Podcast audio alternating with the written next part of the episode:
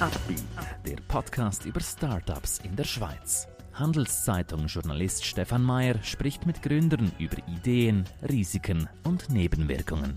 Heute lernen wir Sasha Schreiber kennen. Sie will mit Nanos Werbung für kleine und große Firmen einfacher machen. Sie wollen selber eine Firma gründen? Warum nicht? Dafür brauchen Sie aber starke Partner.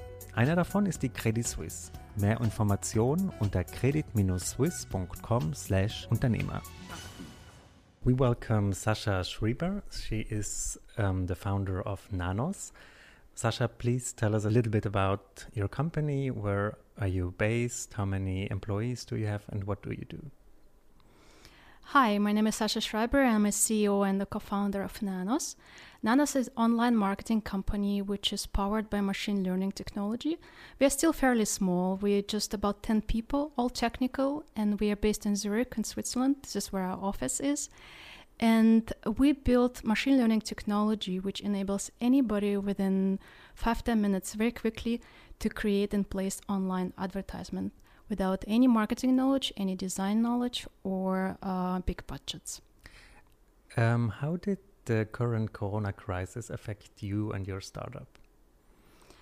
I have to say uh, not very much. Besides our usual operations, obviously we all had to move to home office, but it was already easier for us because besides the ten um, core team members, um, we have roughly about thirty international partners uh, based in Latin America, in the U S, um, anywhere from Europe, as well as some Arabic countries, India.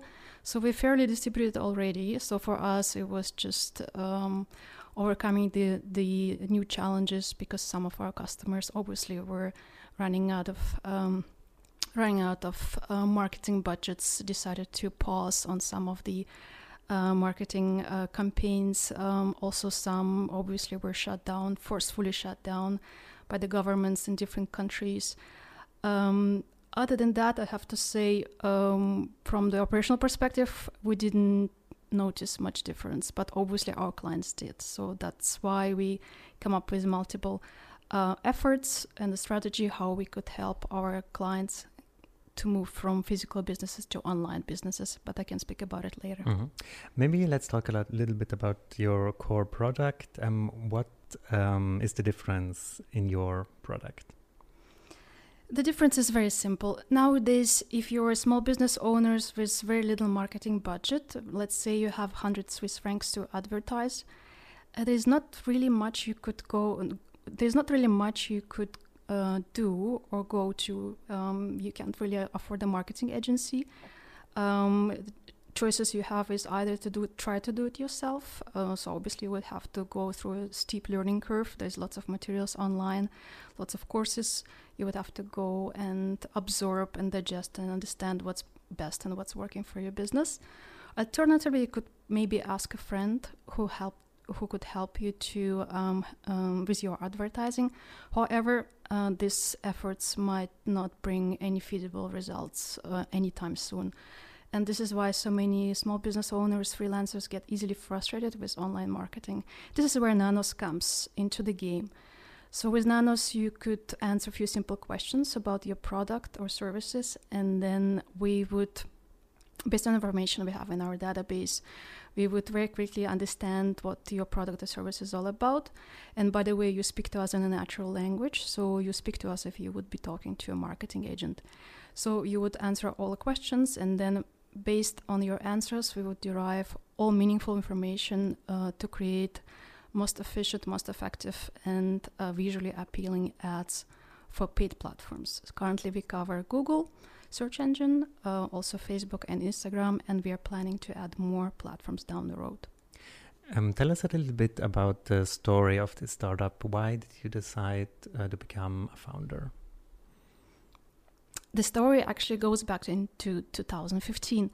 Uh, back then, I was uh, working in a large corporate research organization um, at the Walt Disney Company. So I was, I, f- I have to say, I felt very privileged back in the years to uh, work uh, in, la- most, in the largest entertainment company in the world, Walt Disney Company, but also have um, quick access to uh, one of the most prominent research communities here at E T H, at Federal Institute of Technology in, in Zurich, in Switzerland. So uh, we would have PhD students from E T H on almost all of our research projects. And then at the same time, we could reach out to anybody at the Walt Disney Company, ask what kind of problems they have, what kind of challenges we could solve with technology, then think about potential solutions, think what kind of research we already had uh, and um, accomplished at the Disney research, and then build prototypes with new technologies and then present it to the company. So this was exactly what I was doing at the Re- Disney Research Lab. So we would think of um, research topic, we would think of a gap, market gap that would need to be covered, for instance, in storytelling. Or another good example is uh, what could be the future of YouTube. Uh, is it really so that people will continue consuming ultra short form videos uh, and uh, leave comments in the linear scroll? And then we would try to answer, put together an answer for that question, an assumption, and then we would test those assumptions uh, with um, user studies. And then we would build technologies, and then um, prototype would be tested with user studies and physical study or online user studies. And then we would uh, put together a demo and present to the product teams at the Walt Disney Company. So through all of that process, I learned a lot uh, besides how to, uh, to put together a patent, how work together with researchers, but also with the product teams at the, um, at the at the large company, which obviously work in much different cycles. Um, it's not a PhD cycle, which usually takes up to three, four years of research, and you can't really go to the PhD student and say, hey, by the way, uh, your topic has changed because company dynamics has ch- have changed, and now you have to switch your topic to something mm-hmm. more uh, more important for the company. This doesn't work. So uh, we had to obviously plan thorough, but um, product teams at the large companies usually work in much shorter cycles, in sprints. So uh, from the moment of the ideation, when the product is conceived as an idea, to product being in production on the market, sometimes could take less than a year. And obviously this is something that um, research also had to quickly adapt. So this just was exactly my um, my daily Uh, operations at the Disney Research. So uh, when uh, back in twenty fifteen, when uh, once I was at the, um, in Anaheim at um, at the training, because all Disney Research employees had to go through training to understand how Disney parks work, which means you have to get up really early and go into cold bus at five in the morning with together with your team, together with your colleagues, and uh, learn how Disney Park functions, how the laundry functions, and how backstage functions, and how the attractions work. So uh, in one of those trips, um, I was talking to one of my colleagues, and he was a language teacher. And mind you, that was back in two thousand fifteen, and uh, he was not um, digital native. So let's say he was not born with a smartphone in his hands, but rather with remote control. And uh, he um, he was sitting next to me in the bus, and he told me, hey, Sasha, you know so many people internationally and also in Zurich. Um, I just printed my business cards, and would you like to distribute those? I would like to give them to you. And he physically uh, shows me the pa- stack of the, his business cards he just printed. And um, he was about to give me half of them, half of this stack, and he was asking me to distribute those through uh, people I know, just in case if one day they would need language lessons. And um, this language teacher, he was teaching multiple languages, I think six or seven different languages. So uh, it was his skills were quite valuable, but obviously not many people uh, knew about him. So I thought, well, that's really weird. Don't you have a website? This what this was my first question for him. And he said, well, no, I don't have a website. And I told him, well, that's absolutely absolutely no issue. We would re- build you very quickly a website. We are, you know, we're a research organization. Building websites for us is, is very simple. Mm-hmm. So which we did. And um, very quickly had an, a very nice website up and running. However, um, months later, he comes back at me and he he tells me again, hey, Sasha, I put um, business cards on your desk, and would you mind distributing those? So I asked him, hey, um, how is it possible? We built a very nice website for you. I checked it. It, looked very, it looks very good. He said, yes, but nobody calls me. And he points at his smartphone, nobody calls me. And this was this aha moment when I thought, okay, how many are... such people are out there who uh, don't have digital skills to, to build a website, to um, advertise this website across multiple platforms. And actually right now, they're really, really, uh, you know, su suffering and struggling with um, making the world know about them. And I quickly made the calculation. I thought, how many people are out there who would potentially require this type of technology? And is it so that current state of the technology is ready to uh, fulfill all the requirements? Um, can we actually build something that could be very easy to use that would solve potentially this problem? So this was the first step. Um, so the second step uh, was even more interesting. So um, I went to one of my interns, and she was at that time studying online courses, because at Disney Research, we uh, back in the days, we were able to to say, okay, now I want to learn a new skill, and she happened to be studying uh, online courses at the same time. And I recall it was a very expensive course. It was something like one thousand Swiss francs, and uh, I said, well, um, you know, here's the here's the problem, here's the challenge. How can we solve it? What do you think? What would he, this language teacher have to do? He has to do if he wants to reach to new clients. She said, well, um, here's this online course. It's one thousand Swiss francs, but I can share with you my password, and you can learn it, and then you can explain it to him.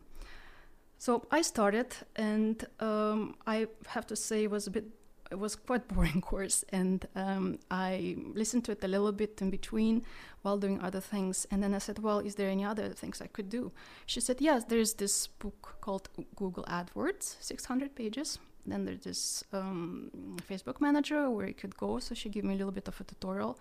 So more and more I got really excited, because I felt, well, there's no way our language teacher could potentially spend time and learn all these things. He, first, he probably doesn't have time to do it. Second, has no desire, and also not enough technical skills to, to absorb all of this information. So um, I opened the Google AdWords book, and um, I, I, started to, I started reading it. And I got more and more excited, because I could see how many, how much we could already automate with the existing technology. So um, I think after page eighty or one hundred, I um, really understood, okay, we, I'm up to something very interesting here.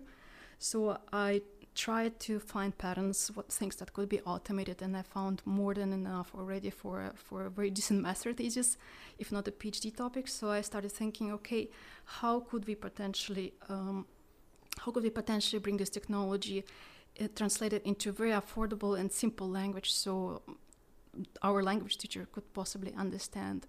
So this eventually resulted in a couple of prototypes, and uh, eventually it became my full-time job. Um, I decided to switch, to leave corporate job, and together with a couple of master students of mine, we created we created a company, and this is now called Nanos. So this is basically a tool that makes it easier to do advertising for small businesses, for but is it also for big companies? It's a very good question. Now, uh, more and more, we, more and more, we're getting requests from larger companies, because they would, for instance, would like to save costs on uh, marketing, and they would like to use machine learning technology in order to optimize their ad spending. Also, maybe they not uh, they struggling to hire marketing specialists. Sometimes it happens, and they could uh, have, they could have.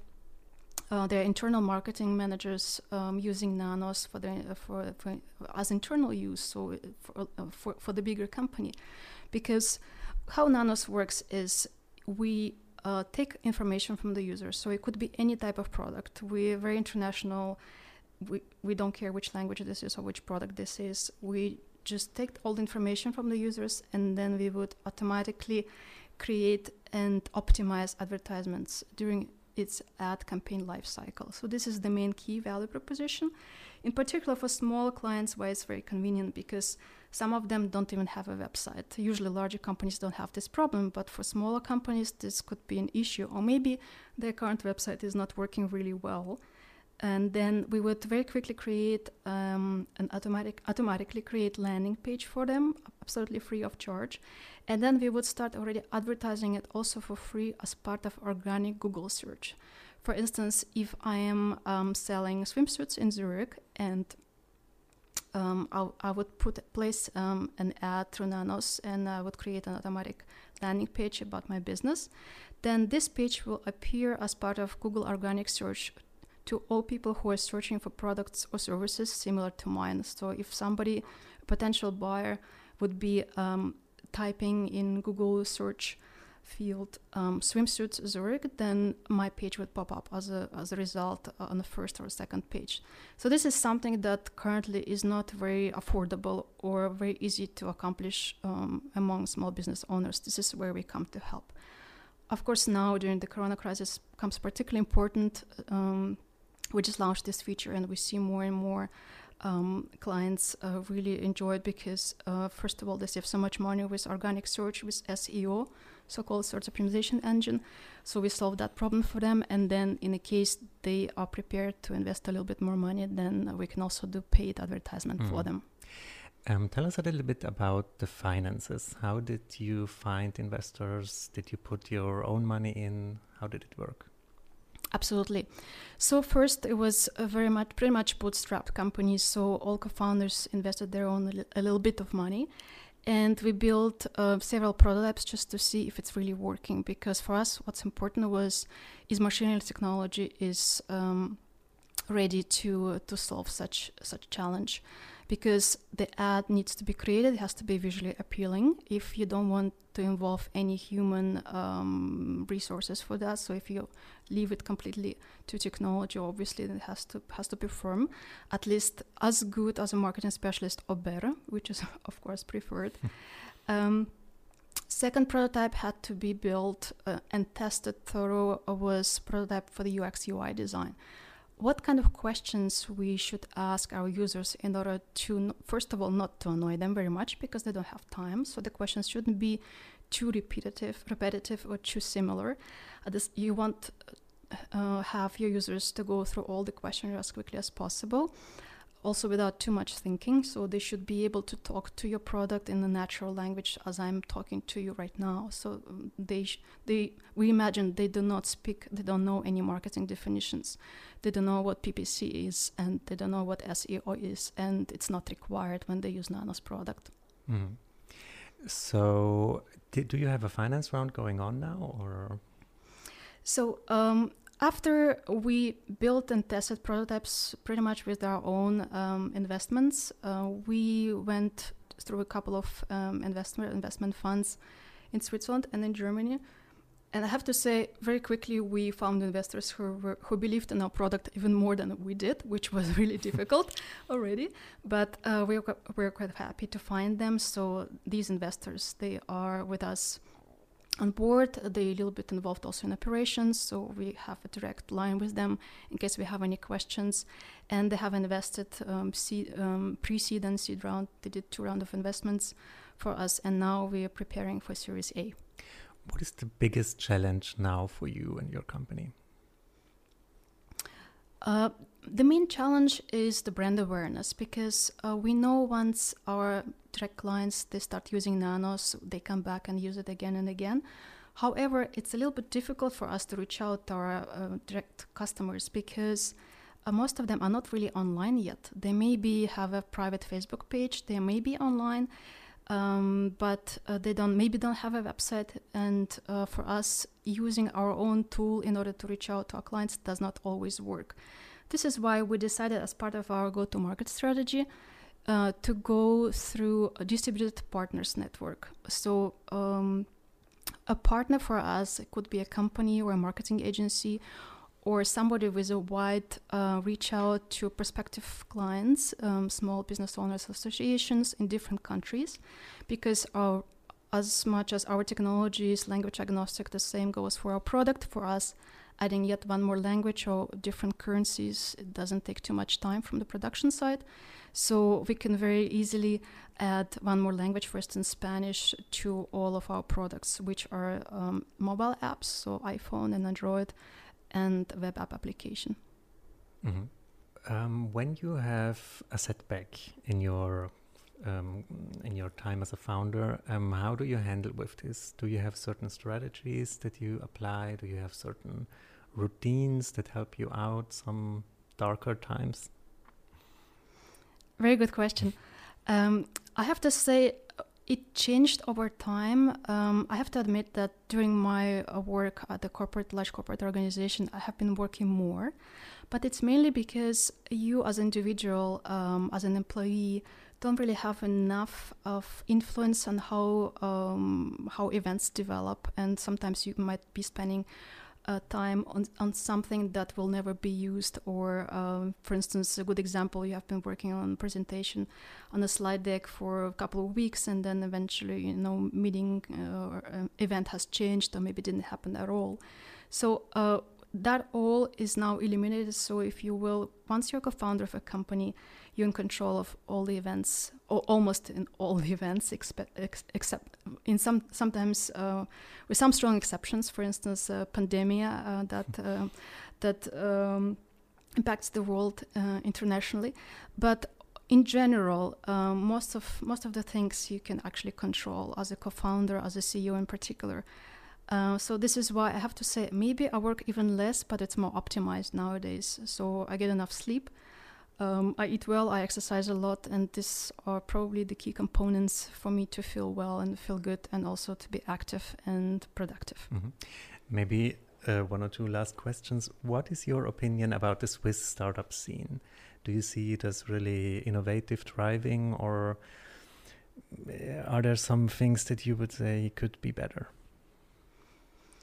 I have been watching Swiss startup scene for the course of probably last five, six years. Um, there are certain things which I really like that are happening, and certain things that may pose a bit of a concern. So um, in general, Switzerland is very famous for so-called deep technology startups, uh, which means um, a very good example is almost a ground truth example is a couple of PhD students from uh, from a university, and now, as you know, Switzerland is blessed with two uh, research titans, two um, academia institutions, E P F L and E T H. So um, let's take this example: two PhD students um, having um, interesting, from the research perspective, PhD topic. Uh, maybe working together, maybe maybe working separately, and they also at the same time potentially very good software developers, which would which is an ideal case. And they work on the technology for maybe three, four years and uh, raise seed funding uh, th um, through a Swiss investment fund. And this ecosystem is supported really well. And when I say ecosystem, that means also um, accounting, legal services, um, uh, fundraising services, and so on. So this is all very well functioning. So then, Um, as a company, you grow a little bit, maybe hire one, two more, up to ten employees. And then um, there's an exit. More often than not, uh, larger, bigger players on the mar bigger players on the market snap this company for technology. Maybe they have one or two patents, and also for the tech talent. So it's it's basically um, an acqui-hire scenario.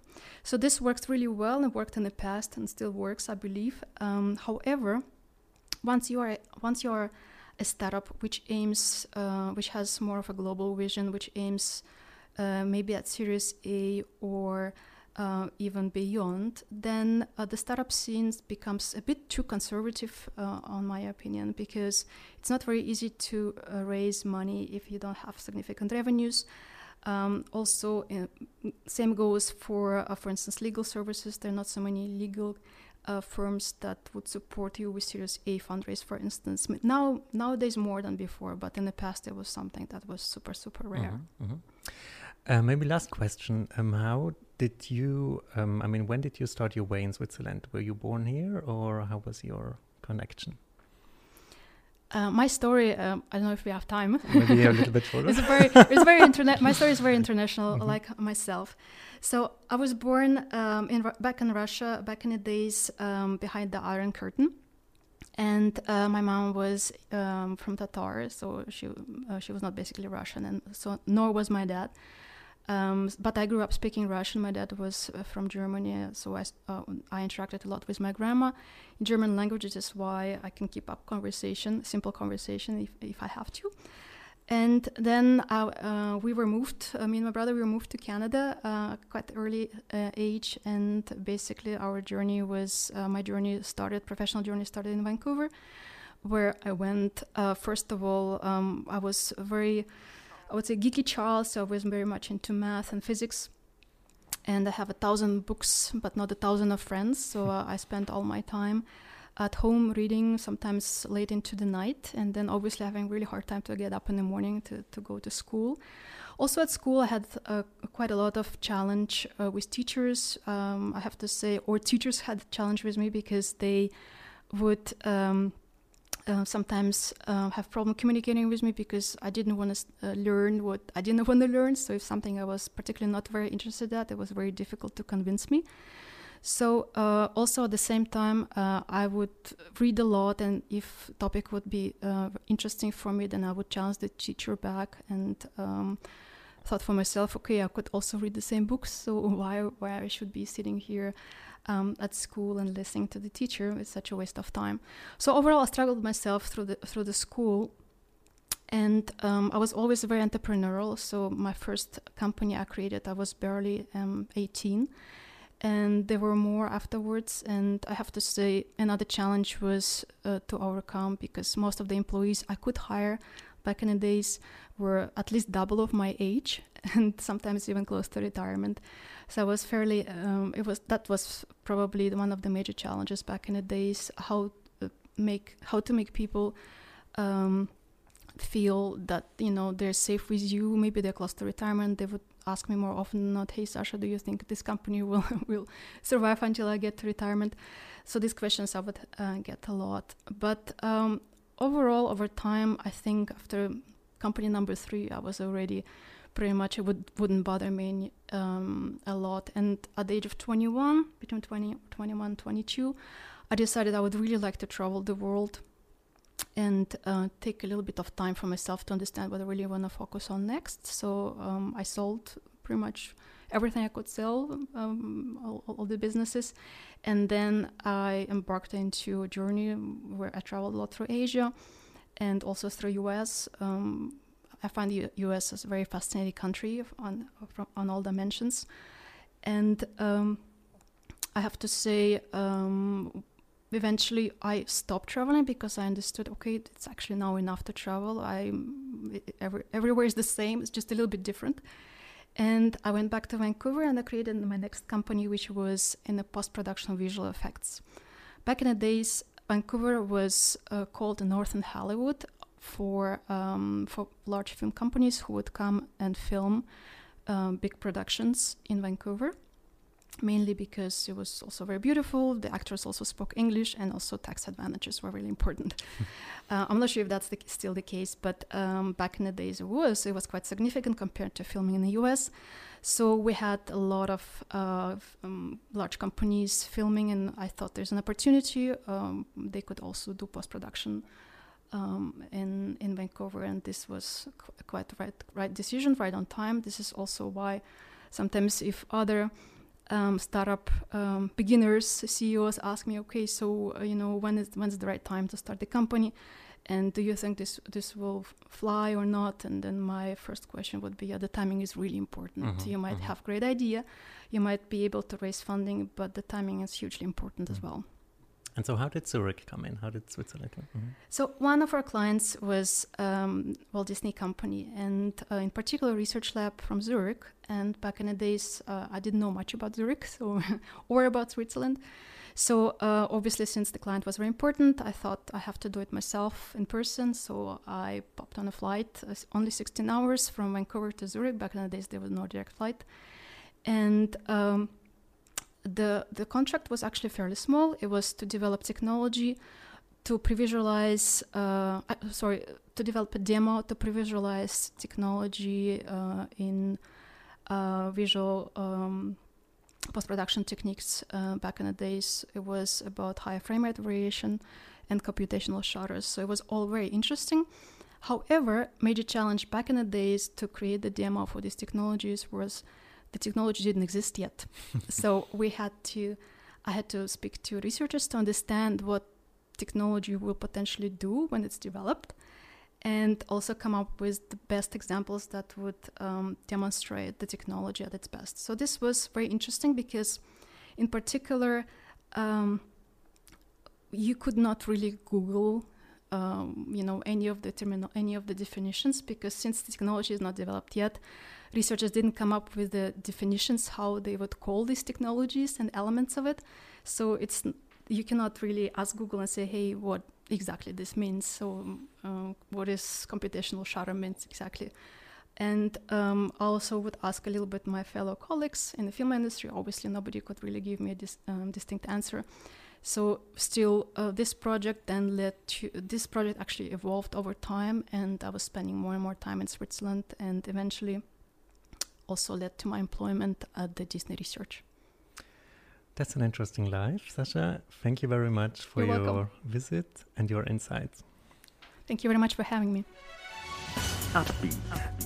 Ein Podcast der Handelszeitung.